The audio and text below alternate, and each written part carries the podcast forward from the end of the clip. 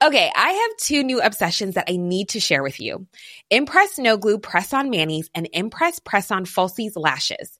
Trust me, these are getting ready game changers. Both require no glue, so there is no damage to your natural nails and lashes, no mess, and no annoying dry times.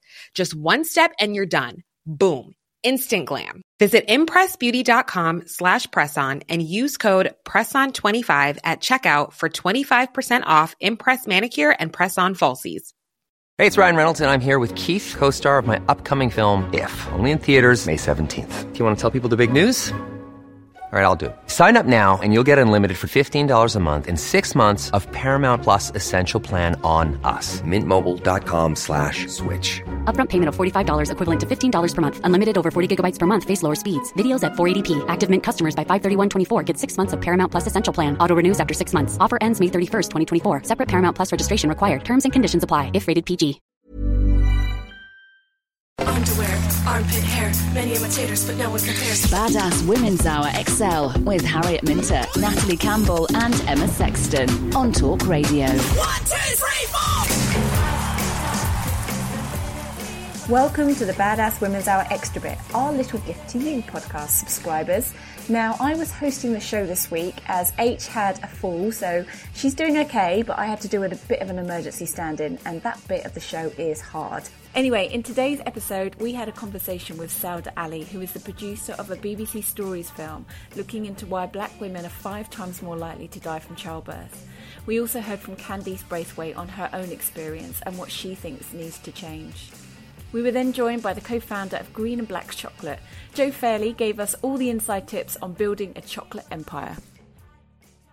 We've got a really serious story that we're talking about now. Um, this week, BBC Stories put up a new video showing a shocking statistic that black women are five times more likely to die in childbirth than white women in the UK.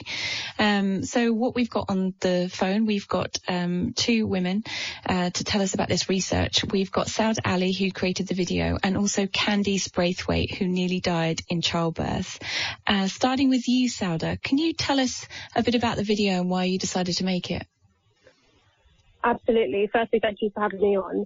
Um, our report did find that black women are five times more likely to die uh, as a result of a complication during pregnancy. That research came out late last year, so around November 2018.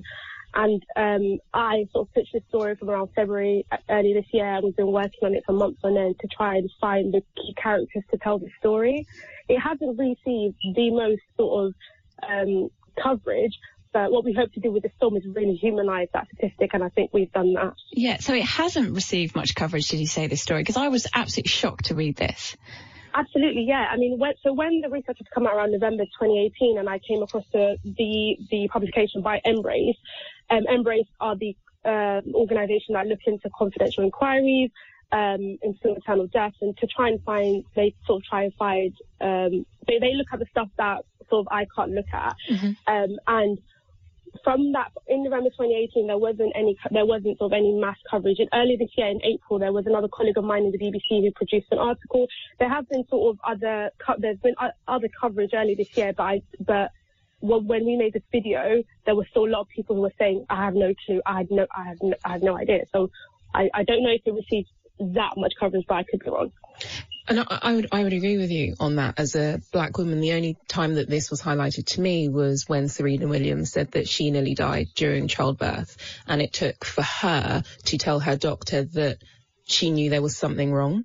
Um, and so knowing that you know, in the UK, black women are five times more likely to die in childbirth, and we've got these stories um, there. And uh, you know, I think when you started doing the research, you saw more and more women come forward. It's an absolute shame that we're not talking about it, and we're not actually getting any clarity on what's being done to fix this. Do you know any reasons why um, the the rate uh, of women not being looked after properly is happening? Do you know what the causes is? Because five times is is just such a disparity between um, white women that it just like. Do we know what's causing this? Absolutely. Uh, well, I completely agree with you. When we spoke to Professor Marion Knight, who conducted the research, you know, she clearly said to us there is no one easy answer, and we mm. can't. And she couldn't sort of tell us that there is that there is anything. But what she did say was that there are kind of two main reasons why, which is you know there could be the why, which is severe bleeding or heart disease or sort of any medical aspects to it. But there's also another why in terms of did the treatment, how was the treatment that these women got, um, and could we then treat women better? And those are the two main whys that she'll be looking into later this year, um, in terms of the new research they're trying to take um, take on to try and find out really why these numbers are so high. So there is definitely more research to come, and there will be more released later on this year. Yeah. But at this point, we do have just those two main two main whys. Yeah, because there was something I saw on Twitter this week, which was an image that, that went round, which was the guidelines that uh, nursing and medical staff get on how to treat ethnic minorities. And they had guidelines there that when you um, treat, some people have got a higher pain threshold or like don't see, um, can tolerate higher pain threshold and things like that. Like it was just really awful in terms it was from um, a US medical um, uh, handout because it referenced people from Hispanic cultures, it referenced African Americans, and it basically said, um, you know, these various groups present in in X way, uh, but it was also then dismissing levels of pain. Yeah. And so, as you were saying, Sauda, I wonder if it's all all connected. Um, doctors aren't necessarily, or, or um, gynecologists and everyone in the room at the time, are, are they necessarily paying attention to the right things. Candice, Absolutely. let's let's bring you in on on this. What's what's your uh, related story? Um, I gave birth to my daughter. I had an induced labour for 19 hours only dilated to one centimetre, begged for a C-section. Three days later, kept complaining to all of my five midwives that I wasn't feeling well. All of them told me that I was overthinking it and I was spending too much time on the internet. My daughter five fell asleep midwives. on my chest. I had five midwives. My daughter fell asleep on my chest one night. I was so exhausted. I was awoken by this horrendous smell, thinking it was her nappy. I get downstairs and I realize it's me. My C-section wound has exploded and I'm leaking this black and green pus. I'm blue lit back to the hospital and I'm severely septic and I was separated from my newborn for five weeks. Oh, Candice, how how have things been? How uh, when you look back now, do you do you think? I mean, you obviously weren't listened to, but do you think there was anything else that you know? What would you change going back now? I changed the way I advocate for myself. I think I'd speak up more. Um, I was I, I understand that uh, health professionals want to throw around things like oh heart disease and such and such, but I was as fit as a fiddle. I was an ultra marathon runner. You couldn't get fitter than me at the time, mm-hmm. to be mm. honest. And it, I know people like to dance around the subject, but I don't have to. We're really at a dangerous point of institutionalized racism within the NHS, mm-hmm. where black people are written off the minute they walk through the door. And this isn't singular to myself as a black woman. There are hundreds of us in the UK that have this story. I think what happens, like my dad always used to say, when the US sneezes, everyone else catches a cold. And mm. so these stories about Serena and Beyonce coming out have made black women in the UK feel more supported in admitting that, especially when it comes to maternal health care, we are not supported, we are not listened to, and our feelings aren't validated. Yeah, because Serena and Beyonce had the same same story, right? That they weren't mm-hmm. listened to. Mm. Mm-hmm. And these are black women who are millionaires. Yeah. Or maybe even billionaires. And if you've got that money to support the way you advocate for yourself and you still feel like you have to prove that you're sick before you get the help you're entitled to, what does that say for other black women in the UK and the US who are just regular working class folk. Yeah. So don't really stand a chance. What's your response um, to the statement from Professor Jacqueline Dunkley Bent uh, when she says by 2024, 75% of women from black, Asian and minority ethnic communities and a similar percentage of women from the most deprived groups will receive this continuity of care from their midwife throughout pregnancy, labour and postnatal and the postnatal period as a key part of our ambition to receive, um, achieve 50% reductions in stillbirth, uh, mother and child deaths and serious brain injury. And she's just referring to uh, a long-term health plan. Do you think 75% is enough and do you think 2024 is fast enough? Oh, not fast enough at all. I think I mentioned this on my Instagram. I, we need to be a lot quicker with this, and it's not being treated as the urgent matter that it should. I think we have bigger conversations about plastic and air pollution mm. than we do black women's lives. Also, in the response that the government gave to the petition I started, they admitted that black babies have a 50% higher chance of dying in their first 28 days. So it's not just the mothers we need to think about, it's the babies as well. And honestly, I just read these responses as a big waste of time. And I will implore black women to band together and don't ever feel like you have to go to an appointment by yourself or if your partner or husband isn't present, that you have to go and not be listened to. Take someone, speak to people, a bit like we've always been doing, especially. It's going to have to be peer to peer support until the NHS get their act together. Wow. Well, I agree with you, most definitely. But uh, banding together is one thing. What else can we do? So, you know, we're on, on, on air right now. What else can be done? You've got a petition. Mm, we've got, and we've got a petition that, to my admission, I'm quite furious. It's not even hit the hundred thousand mark yet. Right. And again, like I said, for things like rubbish and air pollution, those um, petitions already hit the highest quota. I cannot force white people or Great Britain to start treating black women with respect. But that's what we need first and foremost, to be seen as human mm-hmm. and not dehumanized. We are literally the lowest on the totem pole. So there needs to be an overhaul yes, in the NHS service, but in Great Britain and the way we think about race as a whole, this is a really tiny slice of a massive cake that needs to be digested by all. What are the conversations we're having about race and black women in classrooms, if any? What are our children being taught and read? And I think, I don't want to go there, but the state of our politics shows where we are right now in life in general. We're not seeing each other as equal. And mm-hmm. until that happens day to day, there is no way that's going to happen within our health service. And furthermore, when you see the kind of things that these doctors are being taught or encouraged to think, especially in, in regards to how much pain threshold black people have, mm. of course they're going to work every day thinking, oh, that black woman complaining, you know, she'll be fine. I've read somewhere that they do fine without their medication honestly, I, I, it just infuriates me. Before we wrap up, where can we find your petition and where can we find out more about this to help you on this on journey? On the um, Parliament website. If you can't find it there, you can um, go to my Instagram and there'll be a link in my bio. And I'm Candice Brathwaite, no I in the first syllable. Thank you so much, Candice. And thank you so much, Sauda, as well, for creating the video and creating awareness. Badass Women's Hour XL on Talk Radio. She'll get you talking.